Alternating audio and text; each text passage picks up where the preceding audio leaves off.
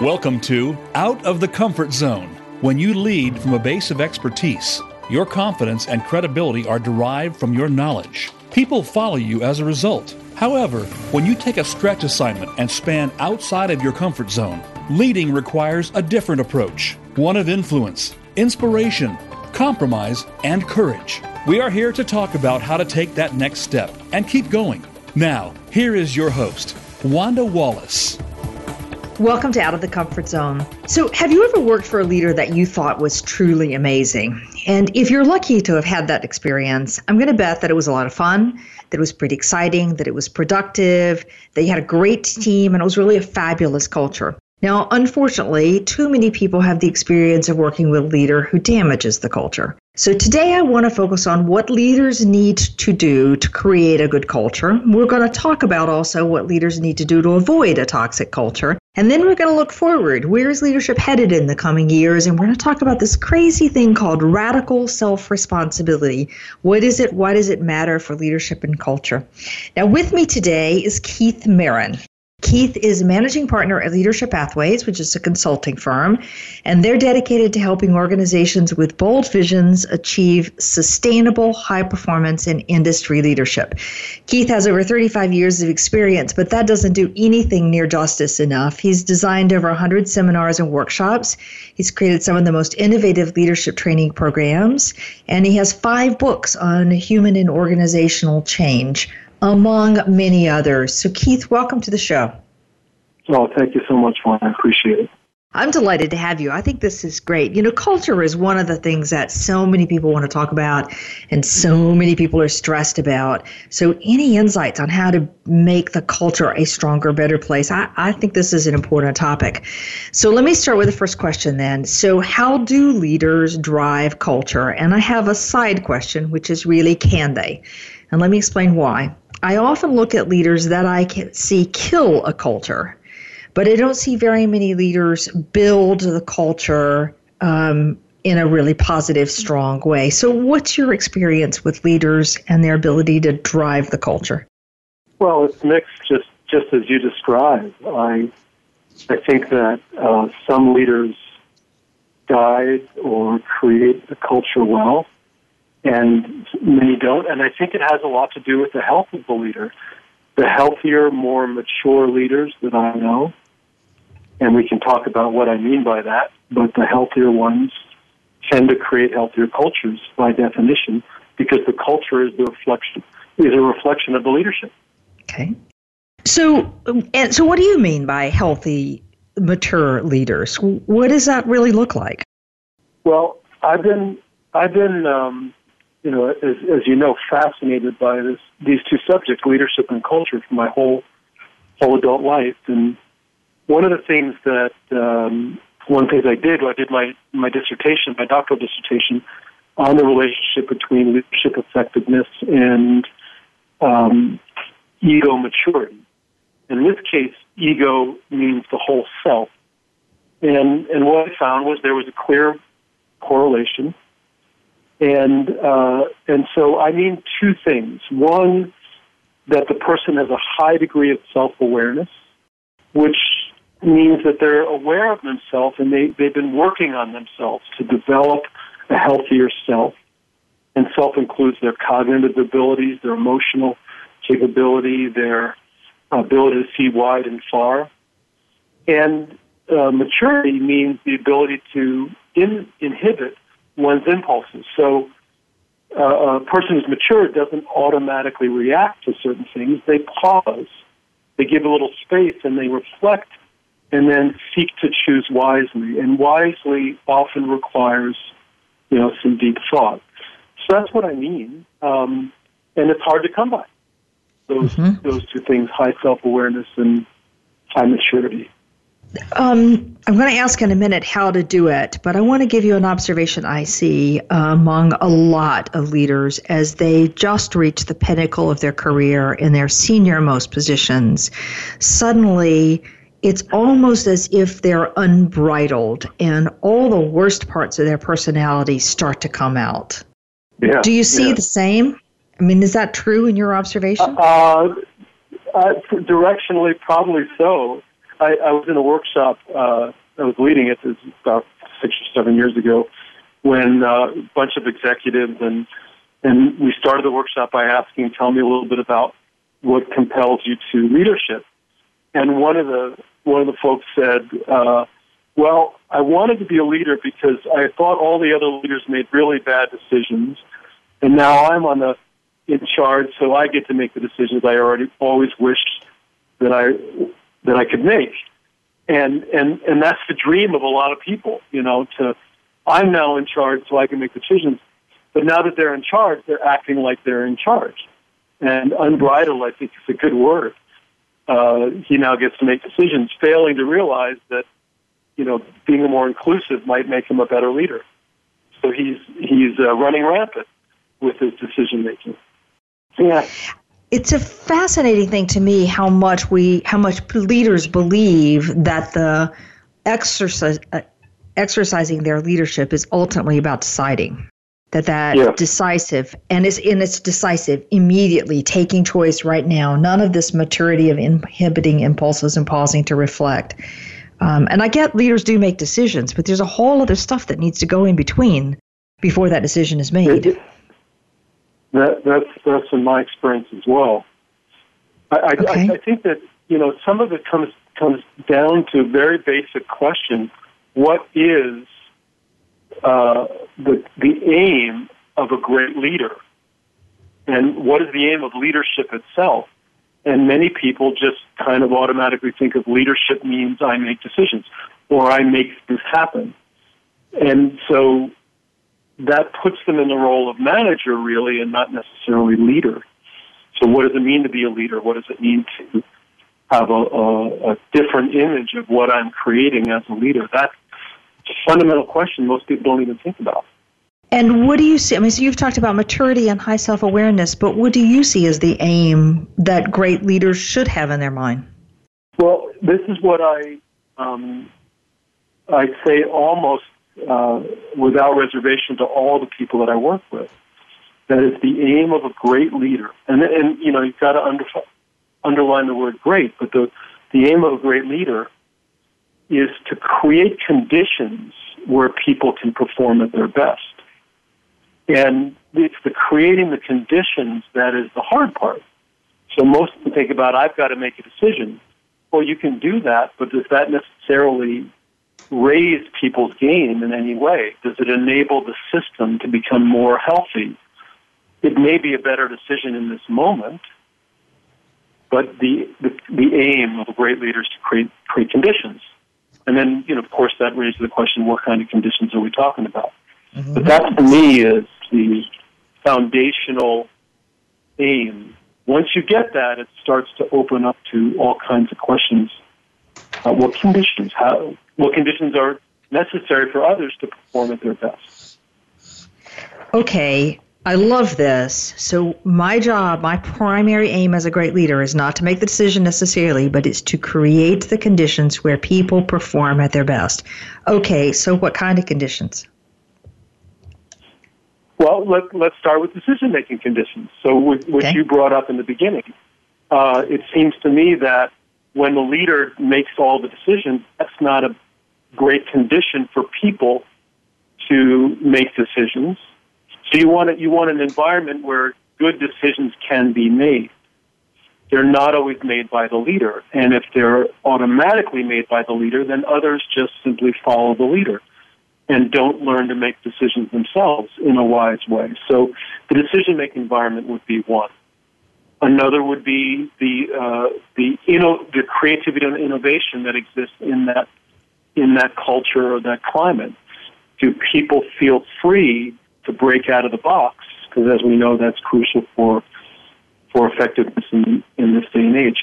Do people feel vibrant and alive? Do they feel like the best of who they are is invited out, or are they shrinking and pulling away? I would say those would be three that come to mind. I, um, I'll bet others might come to mind for you, but that's kind of what I'm talking about.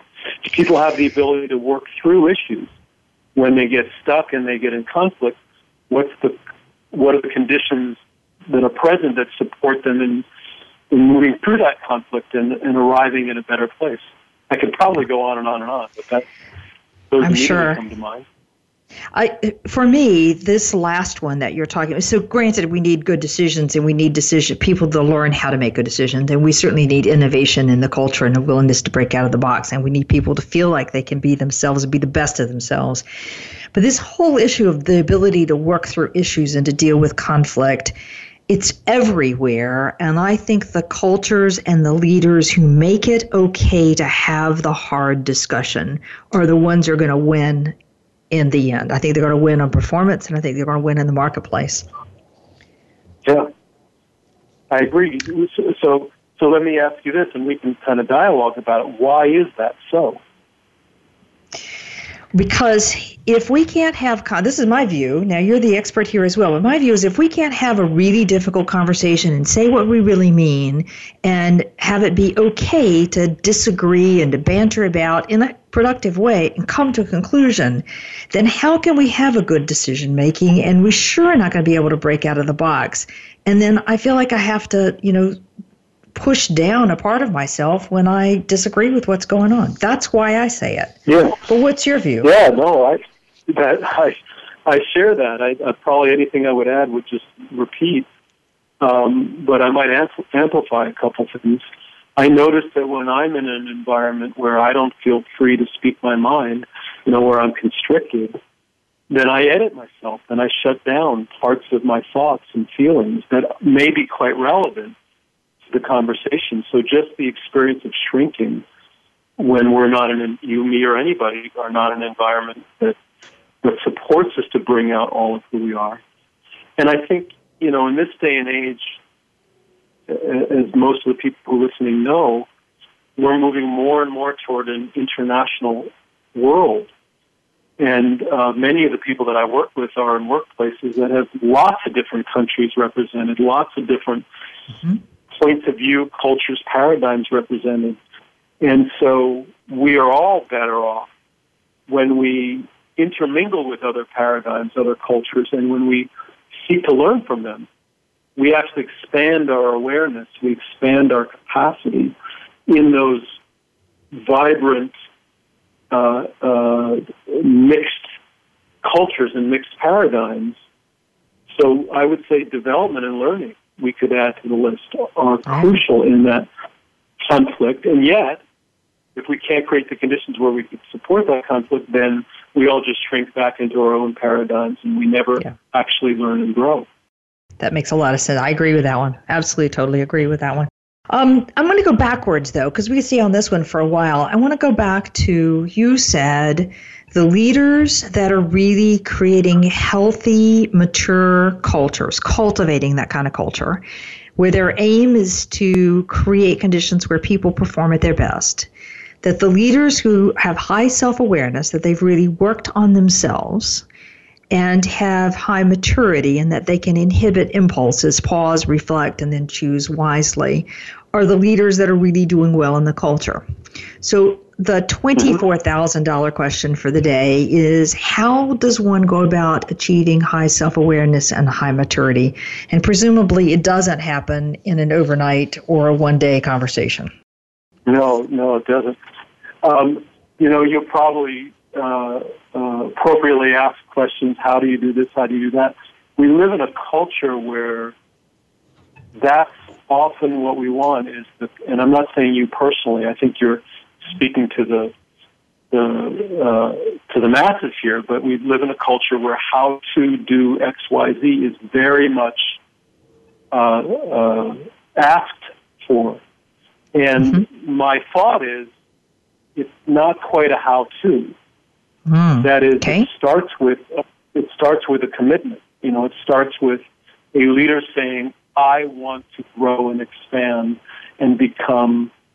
as self-aware and uh, uh, experience self, um, uh, you know, self-esteem at the highest level. I want to feel good about who I am. That's my aim, and I'm going to go on a journey. I'm going to go on a uh, a path to discover that. And then the path has many different tributaries, many different ways. But it starts with I want that for myself. I want that in my life. so the commitment to me is, means all, and then we can talk about different paths. And Okay. I, I would say many paths, many paths lead to the same aim. Okay. So give me Okay. an example of one of the paths. Kind of what are people subscribed to? I agree with you that you got to want it because if you don't want it, you're not going to do the work that takes you to get there. That's right. All right. Yeah, So what does a so path or a the story? paths- I'll, I'll, I'll speak to a, a classic path, and then I'll speak to some non-classic paths.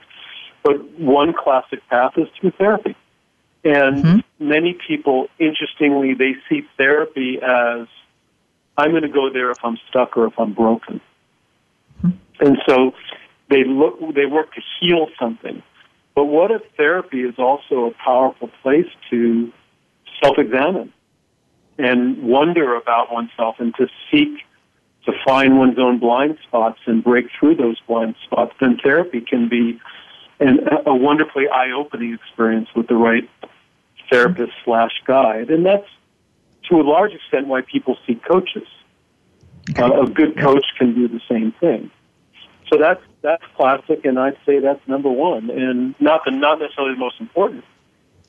Um, you know, second that comes to mind, of course, are personal growth workshops, where um, uh, the you you're in a group with other people who are similarly seeking, and preferably you're with a group that is not, you know, trying to heal something really broken.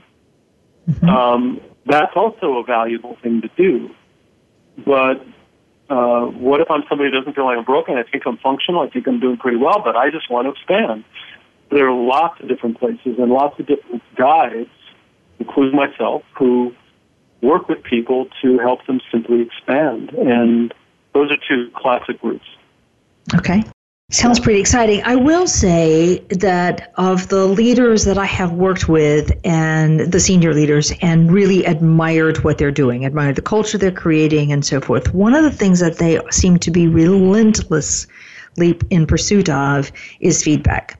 It's what's one little perspective that I could think about, that I could see, the thing action I could take, a way I could say something differently that would have a greater impact. Um, Yeah. and it it sounds to me that that's some of the same that you're describing here in this willingness to go on the journey and stay on the journey Yeah. for that matter. Okay. seems like a, seems like a very practical thing. Um, but you know, let, let's play with that a little bit. I mean, yeah, I, I would agree wholeheartedly that the, the healthy the leader, more they seek and want feedback, um, and they're they're they're not offended, like they're. They're not afraid of hearing they didn't handle something well, and that requires self-esteem. So back to the original premise of self self-awareness or self-esteem that maturity and self-esteem and self-awareness go hand in hand. So, so they, they seek feedback, but then this is something I'm working on for myself. I listen to feedback, Mhm. and then I sometimes just, if it doesn't already agree with my paradigm, I discard it. Mhm. I go, nah, thanks for the feedback. Nah, not true. And lately I've been going, asking for feedback and then saying, well, what if there is some truth here? What is it that's hard for me to see? What am I not wanting to see? What am I afraid of seeing? And so I'm, the attitude by which I ask for feedback and take it in matters a lot in terms of whether or not the feedback actually causes me to grow. Mm-hmm. Mm-hmm. Mm-hmm. I do see leaders who will listen to the feedback. They seem to take it in. They seem to hear it. They seem not to be defended about it. And then they're willing to make a conscious decision that says, right, I'm going to do something about that. Or, you know, no, that's not so important right now. Yeah, yeah, yeah. But there's, and then I there's wonder a- why why are they saying not so important? Yeah, Because they're right. afraid to say it or see it or something else. Yeah, yeah, it, it's possible, and I like your question that you're the feedback may not feel like it's right on target, but to look at what is the kernel, kernel of truth in here, or what is it that I'm afraid of seeing or trying avoiding to see. I think that's a really important part.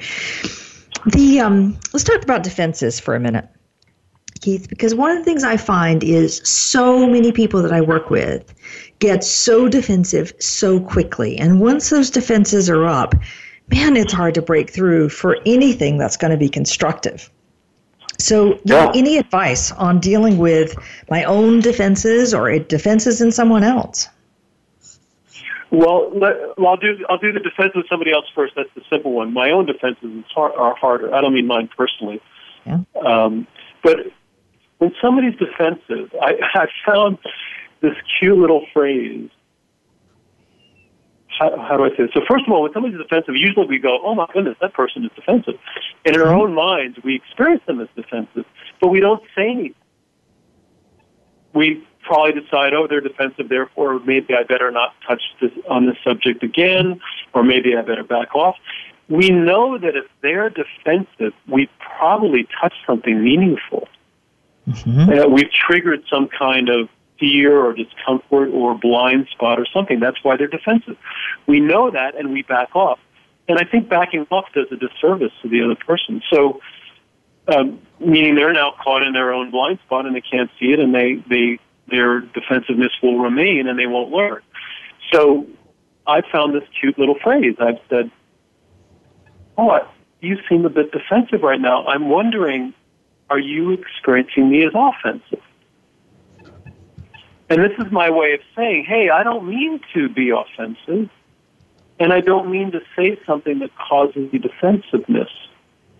If you feel I'm doing that, let me know because I have something to learn. But if you're not feeling that, then the defensiveness may be over there, and I'm wondering if you're aware of it. And so that little phrase just opens up that whole thing. And I believe that that was that's really useful. Most people yeah. end up saying, they say, "Oh no, no, no, you weren't being offensive at all." This is my defensiveness. Mm-hmm. I'm so sorry. And then I might follow up by saying, I'm wondering what you're feeling dependent about. And then we go into the input. We, we kind mm-hmm. of explore that. So that's my answer to the first question. Um, I haven't found anything better. It seems to work each time. I'm sure I'll now tomorrow find out a moment where it doesn't work. yeah. Well, I love anyway, that phrase. Any, any, thoughts? Any thoughts about that before we go on to how do I deal with my own defenses? I think that's a really interesting one. This notion that, that I do find that when people are defensive, there's not much good that's going to happen. And I do often advise people to stop talking at that point and come back at it another day. But I like your phrase that you acknowledge you seem defensive. I'm wondering if you're experiencing me as offensive. What a lovely yeah. way of turning it back to yourself, and it either you learn something out of it, or the conversation can go on in a more substantive way. I think that's interesting. Yeah, yeah. There's something here for either either or both of us to learn. Let's not pause here, or okay. if we're going to back away, which your advice may be good. If we're going to back away, then let's choose to back away consciously. Let's mm-hmm. both agree not something to discuss right now. Can we come back to it tomorrow? Uh, okay. And usually the person who's defensive, you know, would be happy to. Yeah. Great. Well, okay. So now the other question. The other question is, what do I do when I'm defensive? Heck yeah. So this one is is big. It's as big as the ocean. Let's let's talk, let's talk a little bit about why would I or you or anybody get defensive in the first place. You know, let's let's peer into that for a moment. Let me let me ask it afresh. You know, for myself. I don't want to go into automatic in my answer because it seems like a really good question. But I, think I get defensive if I if if you're saying something that I feel threatened by, I'm likely to get defensive. And and so wondering what's the threat becomes really interesting. It's it's got to be an ego threat or a psycho spiritual threat of some kind. And so, wondering what's the threat in the moment. Why am I so threatened by this? Mm-hmm. Who in me is threatened? Those are lovely questions to ask. It's great. Um, yeah. I often say. I, I, I, want to tell you. I'm going to tell you a practice that I'm doing, but uh, the go ahead. Okay, go ahead, sorry, please. Go ahead.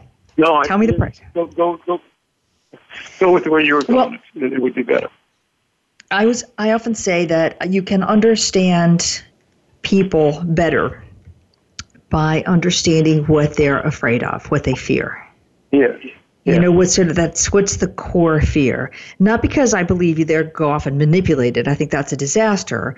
But at least if I understand what your core fear is, then I know where you're likely to more get defensive, how you help you think about it, how to talk to you about it. I mean, I just feel like understanding a bit of that has to help when you're trying to lead. Yeah. Definitely. But I'm interested in your And practice. so, so you're saying my or your defensiveness is likely to be fear driven and understanding that fear. Yeah, Yeah. I think so. So, um, and and if you go into the fear, often I'm. Uh, I have a very, very good friend and colleague who calls this, you know, a complex. I'm often in a complex. Uh, I'm twisted in my in in in a, in a dynamic. It's an early childhood thing that I'm caught in, and I and and so it's the, a, a young person in me is responding right now in the defensiveness. So if I really get that, if I get that almost always the defensiveness is driven by a complex or fear or a young part of me, then I might slow down.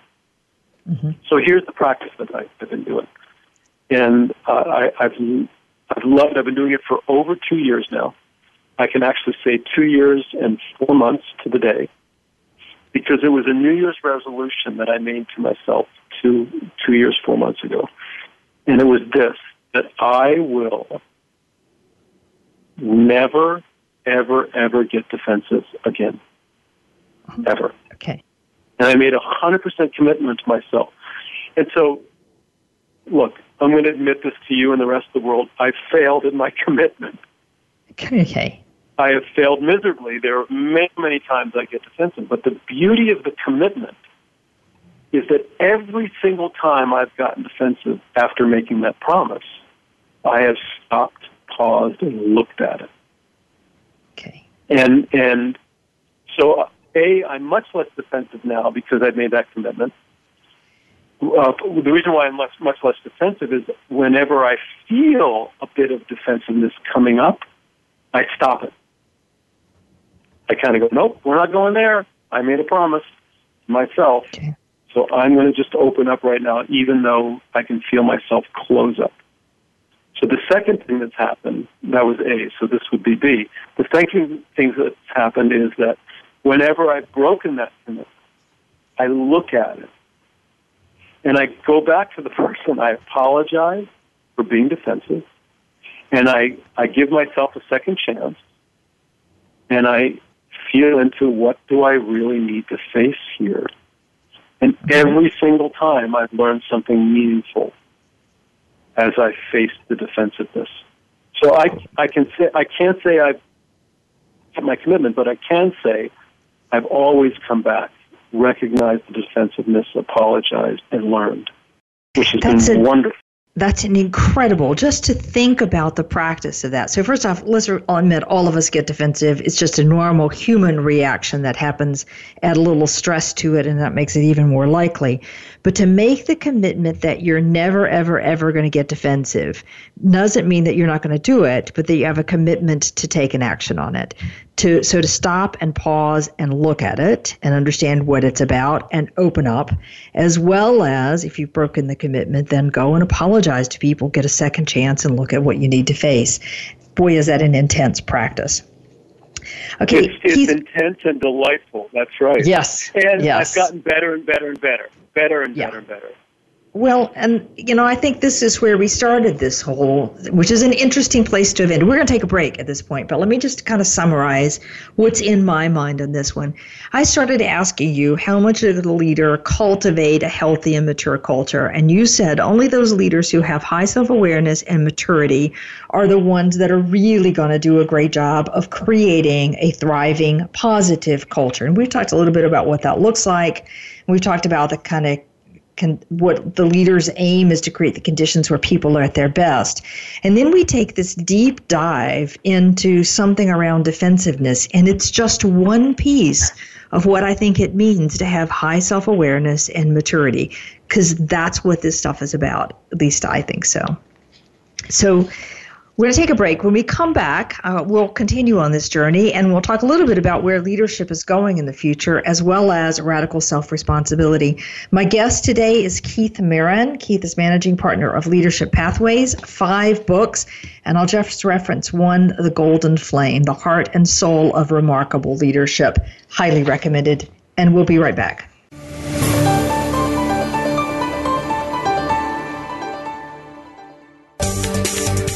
From the boardroom to you, Voice America Business Network. If you want more information on the articles, books, coaching, and seminars we offer, go to our website at www.leadershipforuminc.com. You're sure to find some helpful links, videos, and more to help you create a winning strategy for your organization. Leadership Forum Inc., helping organizations get it and keep it. If you are interested in the business of rental equipment, be sure to check out Rental Equip Talk Radio with host Donald Charbonnet. We talk to some of the top names in the rental industry, as well as cover topics that include safety, training, fleet management, legal issues, and more. We'll also cover the history and future of the rental equipment industry. Rental Equip Talk Radio can be heard live every Wednesday at 1 p.m. Eastern Time, 10 a.m. Pacific Time on the Voice America Business Channel. Tune in to The Soul of Enterprise Business in the Knowledge Economy with co hosts Ron Baker and Ed Kless. Ron and Ed will show you how to recognize that wealth is created by intellectual capital. It's all in the possibilities that we can create and that are created for us. These possibilities are destined to be discovered by human imagination and through the service of others, creating a brighter future for all of us. The Soul of Enterprise is heard live every Friday at 1 p.m. Pacific Time, 4 p.m. Eastern on the Voice America Business Channel and simulcast at the same time on the Voice America Variety Channel. Have you had a chance to check out Voice America's online magazine and blog? If you love our hosts and shows, check out articles that give an even deeper perspective plus topics about health and fitness, movie reviews, philosophy, business tips and tactics, spirituality, positive thought, current events, and even more about your favorite hosts. It's just a click away at blog.voiceamerica.com. That's blog.voiceamerica.com. The Voice America Press Blog. All access, all the time. From the boardroom to you, Voice America Business Network.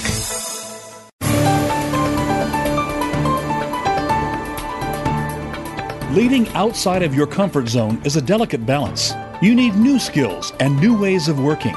To reach the program today, send an email to wanda.wallace at leadershipforuminc.com. That's wanda.wallace at leadershipforuminc.com. Now, back to Out of the Comfort Zone. Welcome back. Today I'm with Keith Merron, and Keith is managing partner of Leadership Pathways, the author of five books and a host of other things. The book we've a book I recommend is called The Golden Flame. So we've just been talking about leadership in general, and particularly leaders creating strong cultures. And the thing I really want to emphasize here is that the aim of leadership is to create conditions where people are at their best. I think that's just a brilliant way of describing what a leader needs to be doing to create a culture that's thriving in every sense.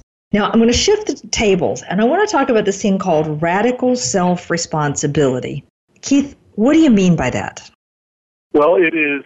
Um, uh, let's let's start with responsibility. Responsibility is the ability to take care of, uh, take responsibility for.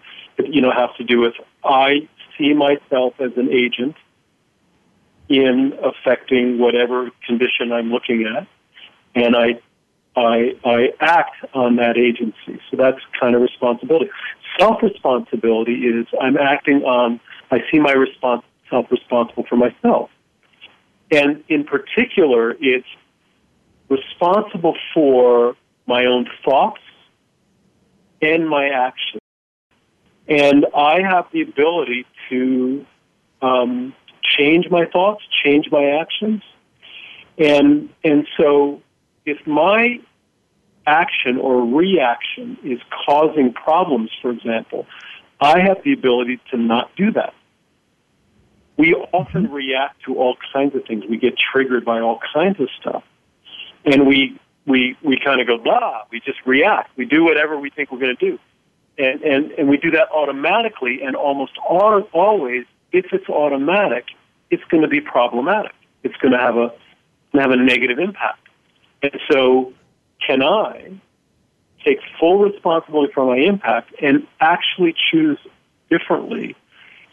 That's the idea of self responsibility, the way in which I'm writing about it with my co author, Danielle Conroy. The radical part is 100%, not 98%. It's kind of a little bit like my commitment to not being uh, defensive. 100% responsible for my thoughts and my actions especially when I'm caught or in reaction, that's the hardest time to do it and the most important time to take responsibility. So that's the idea. Okay. It is, we, we've been working with lots of people in helping them develop it, and it's been a wonderful journey of learning, and I've been working on myself. Okay. Be 100% responsible. Anyway, let me, I'll pause there. Does that make sense? It does make sense. Um, and it sounds easy in theory. So the notion is that 100% of the time, especially when I'm caught in reaction, which means something has happened I probably don't like very much, 100% of the time, I take responsibility for my thoughts and actions, and I have the ability to both change my thoughts and my actions. Okay? Yeah. So, give me an example, can you, of what this looks like or of how you're working on this practice either way? Yeah, so um, uh, uh, I, uh, this is just a kind of a, a simple one. Uh, uh, I'm with my family last night, and I um, can see myself. My stepmother said something, and I got really tight and I could feel myself reacting, and um, even an impulse to attack. Mm-hmm. And instead of doing that, I stopped. And that's the first step in radical self responsibility in the practice that we teach is to stop. Don't do it. Just if you're feeling the impulse, don't do it. This gets back to maturity, of course. Mm-hmm. So if you're feeling the impulse, don't do it. So I didn't. I said nothing. I zipped it up. And then I paused. And the third step is to see if I can feel what's stirring inside of me. And I did. I can feel a very young and enduring part of me that that feels left out and not considered. And uh, and then I I kind of went, oh, there that is. There's that part of me. Um, mm-hmm. So that's an example. I, I'd like to give an example at some point in the workplace, but that one's fresh for me since it happened last night. Right, right. So the basic practice is to feel it, to recognize it, to sense it almost before you understand what it's about. Two is stop. Don't say anything. Yeah. So that's the control the impulse. The three is pause. I often say a couple deep breaths help there. And three is uh, the final, the fourth one, rather, is this exploration of what's this really about? What has been stirred inside of me? Did I get that right? Yeah, something like that. I think so. The, the interesting one for me is that how do I recognize it in the first place? Yeah. You know, so it's, it's not so easy to even recognize that I'm in a reaction. Um, so it requires that I'm self aware enough to see it and there mm-hmm. are markers that are indicators, but mm-hmm. most people they don't even recognize. They just they just give themselves complete permission to go blah. Yeah, yeah. And I certainly do sometimes too. Yeah, that's a technical term, by the way. Blah. Yeah, oh, absolutely. And that blah may be in the moment, but it may also be to somebody else down the hall later. You know, with a Harold Davis yeah, yeah, yeah. is totally inappropriate and yada yada yada, as we all know. Yeah. Okay, so I get the steps. I get the need to recognize, and I can almost get the need. Of it for me, I can feel it in my body. There's a particular point of tension when I'm about to do something I shouldn't be doing. So, so long as I recognize that feeling in my body, I maybe most of the time can be self aware. Are there other tricks of ways of recognizing it before I actually say something? Yeah. Well, so certainly if I'm tight or if I'm feeling a strong impulse, the stronger the impulse to speak, the more likely I'm triggered. And the more likely I'm triggered, the more I'm I've got something to learn. So it's almost like when it's easy, it's light and it's no big deal. When it's really hard, to stop. Mm-hmm. That's the most important time to stop. And so you've got this. My goodness, you really take sometimes an enormous amount of willpower to to say, "I'm not going to give in to this impulse. I'm not. I'm not. I'm not." Um, but so just your tightness and the degree of strength of the impulse um, are all kind of indicators. And, you know, I guess one of them is the degree to which you want to put energy on the other person. Mm. Like usually when I'm saying something to somebody out of anger, I'm believing they're the cause and they're the problem, and I'm putting energy at them. If my energy is going at them, then it's probably an indicator I'm I'm I'm in a reaction. I'm triggered in some way. Mm-hmm. Well, and do you find that most of the times when working with people, this triggered, the thing that gets triggered is really has its grounds in childhood or in earlier life? Or can it be more recent than that? Um, yeah, I mean, it certainly can be more recent. Uh, it, you know, any kind of traumatic event at any point in one's life is going to cause a trigger, is going to, in afterwards, cause you to be triggered by something that's reminiscent of the trauma. So it could happen at any point in life. But the gnarly ones that are kind of more deeply rooted complex are, are typically earlier in life and when we had less resource, when we were more vulnerable, uh, mm-hmm. less, more affected by our parents or the people around us or our peers or our teachers.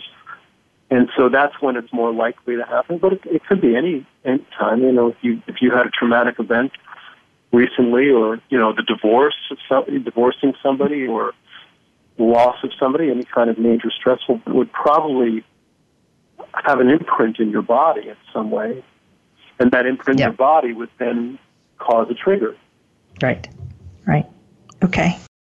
All right. That's I I'm going to shift gears a little bit for this one, but the notion with radical self responsibility, just to come back to kind of put a close on this one, is that I 100% of the time, regardless how difficult it is to do or how much I think it's really your fault, 100% of the time, I take responsibility for my thoughts, my actions, my words. And I stop when I feel this strong impulse, and particularly when it's extraordinarily hard to do it, because I have a few things I want to tell you that you should hear right now. I stop, I mm-hmm. pause, and I try to understand what's that really about. What is really triggered here? And then make a conscious choice on what I'm going to do about it, just not in the moment.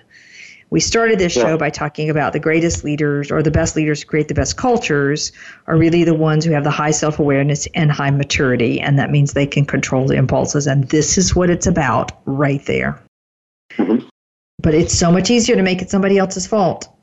Oh, reaction indeed. is not Very not because of anything. It's because of what you did is so much easier than actually looking yeah. at why do I have such a strong reaction. Yeah. Well, this is partly why I got into the whole thing in my whole life, is I had parents who tended to blame me a lot, or tended to get angry a lot, and it was horrible at times to live in that environment. So I kind of, no, no surprise, went on a journey to figure out how do I create a better world so that people don't do that. Funny thing about how our parents drive our, our choices and careers yeah. along the way. Another day, we'll come back to yeah. that one. That's what we mean by trigger. Yeah. I'm going to shift the conversation just a minute because before we're out of time, I want to make sure I get your thoughts. Um, I know you've done a lot of thinking about where you think leadership is going in the future. Where is it going? Yeah. Well, um, it's certainly I, I my, part of my answer is I don't know. You know, well, it's it, it's certainly out of my control, and but uh, you know what what the thing that uh, has gotten me. I, I want to say a couple things. First of all, I'm fascinated by Maslow's work Abraham Maslow. He wrote a book called The Farthest Reaches of Human Nature. And um, I'm fascinated by the farthest reaches of, of leadership. What is possible? And so I can say more about what I think is possible than I can about Mm-hmm. where it's going, but I'm hope it's going in the place where it's possible. So that's one thought. Okay. Second thought is, um, I don't know if you're familiar with integral theory and uh, what's been emerging in that particular stream of thinking about human nature and human evolution. But it seems to me Jean Piaget got it right. He was an early child psychologist and he started to chronicle natural, um, the natural evolution of children, which we accept completely as true in this day and age. You know, he's legendary for his Yep. research on kids.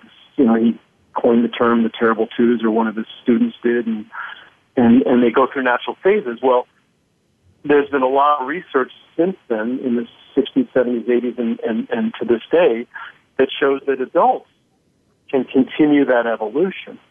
And the evolution forms a very particular pattern. And, uh, and if that's so, then there seems to be a natural next step and beyond.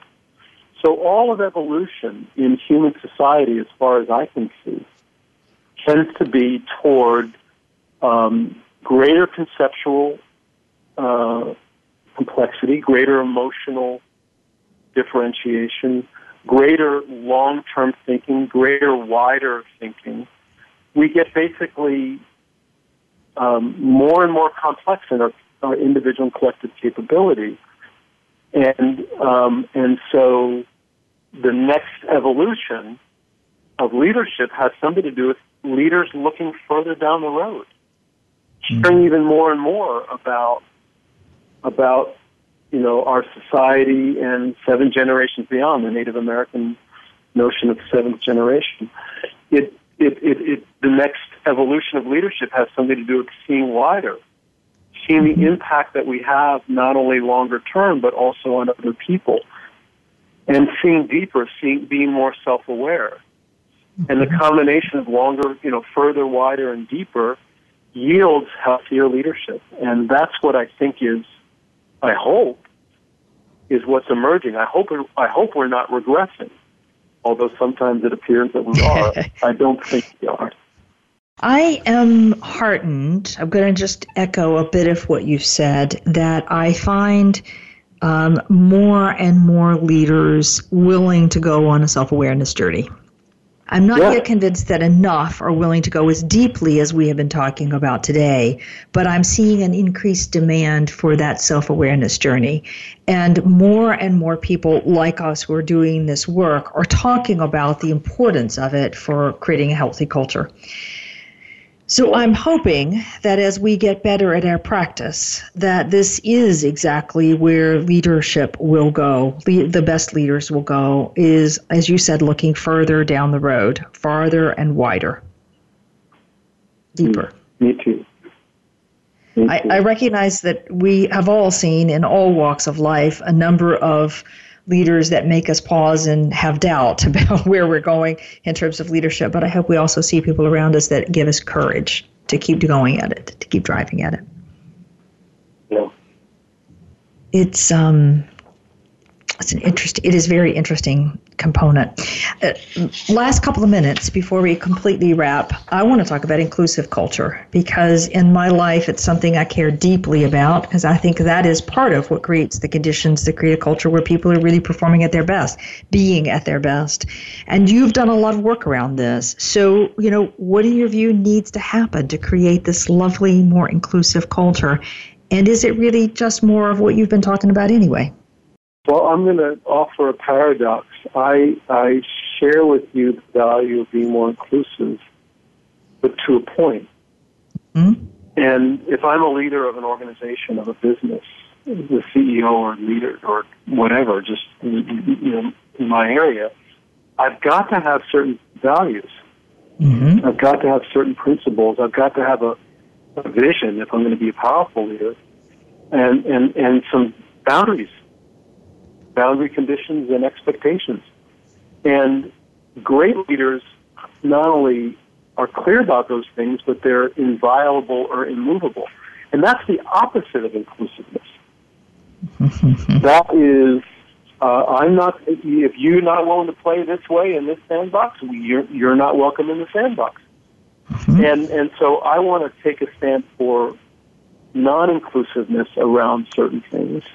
And then within those boundary conditions, the more inclusive I am, including other people's thoughts, other people's feelings, other people's capacity, other people's often differing views than mine, the more I can include them, the better.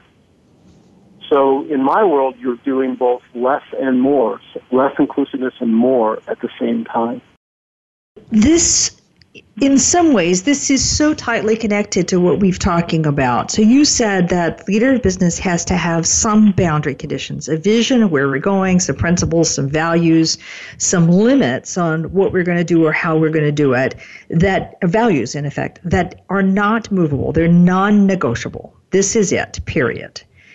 But within that vessel of the boundary conditions, there's room for inclusivity on ideas and perspective and experiences.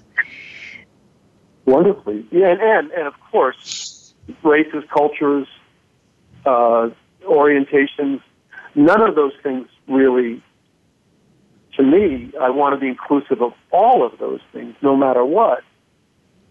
But the hardest thing to be inclusive of seems to me as somebody who has a different point of view.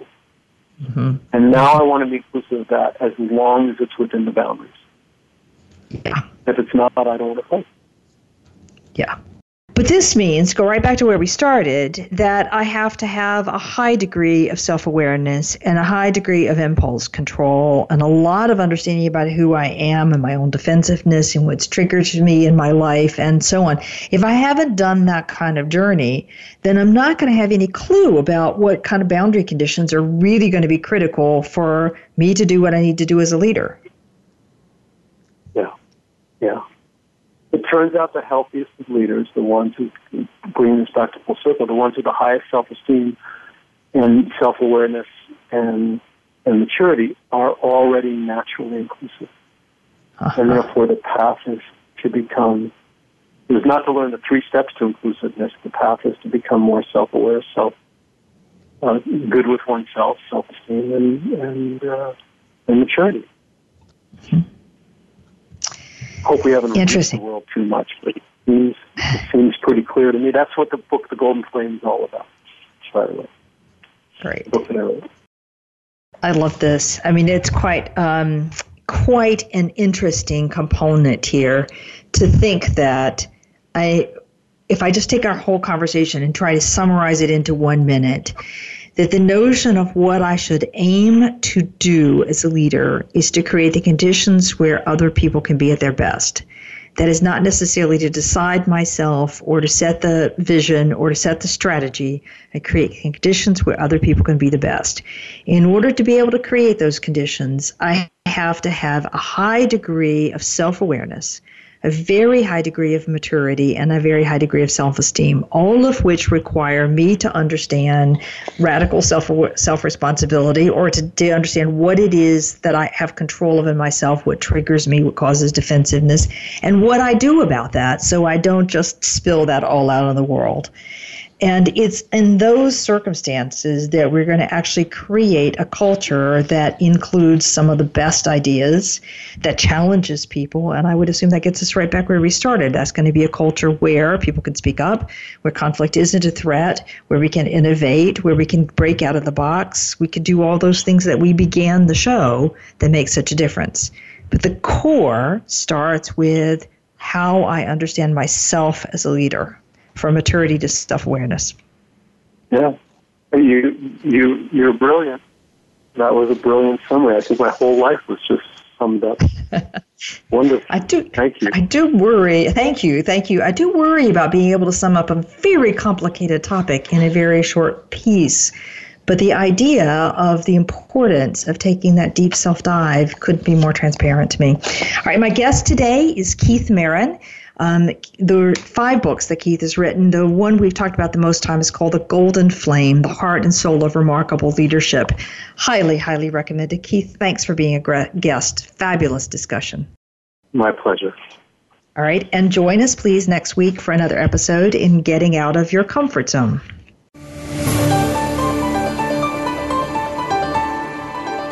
Thank you for joining us today. Tune in for another edition next week with Dr. Wanda Wallace on the Voice America Business Channel. Reach outside your comfort zone this week.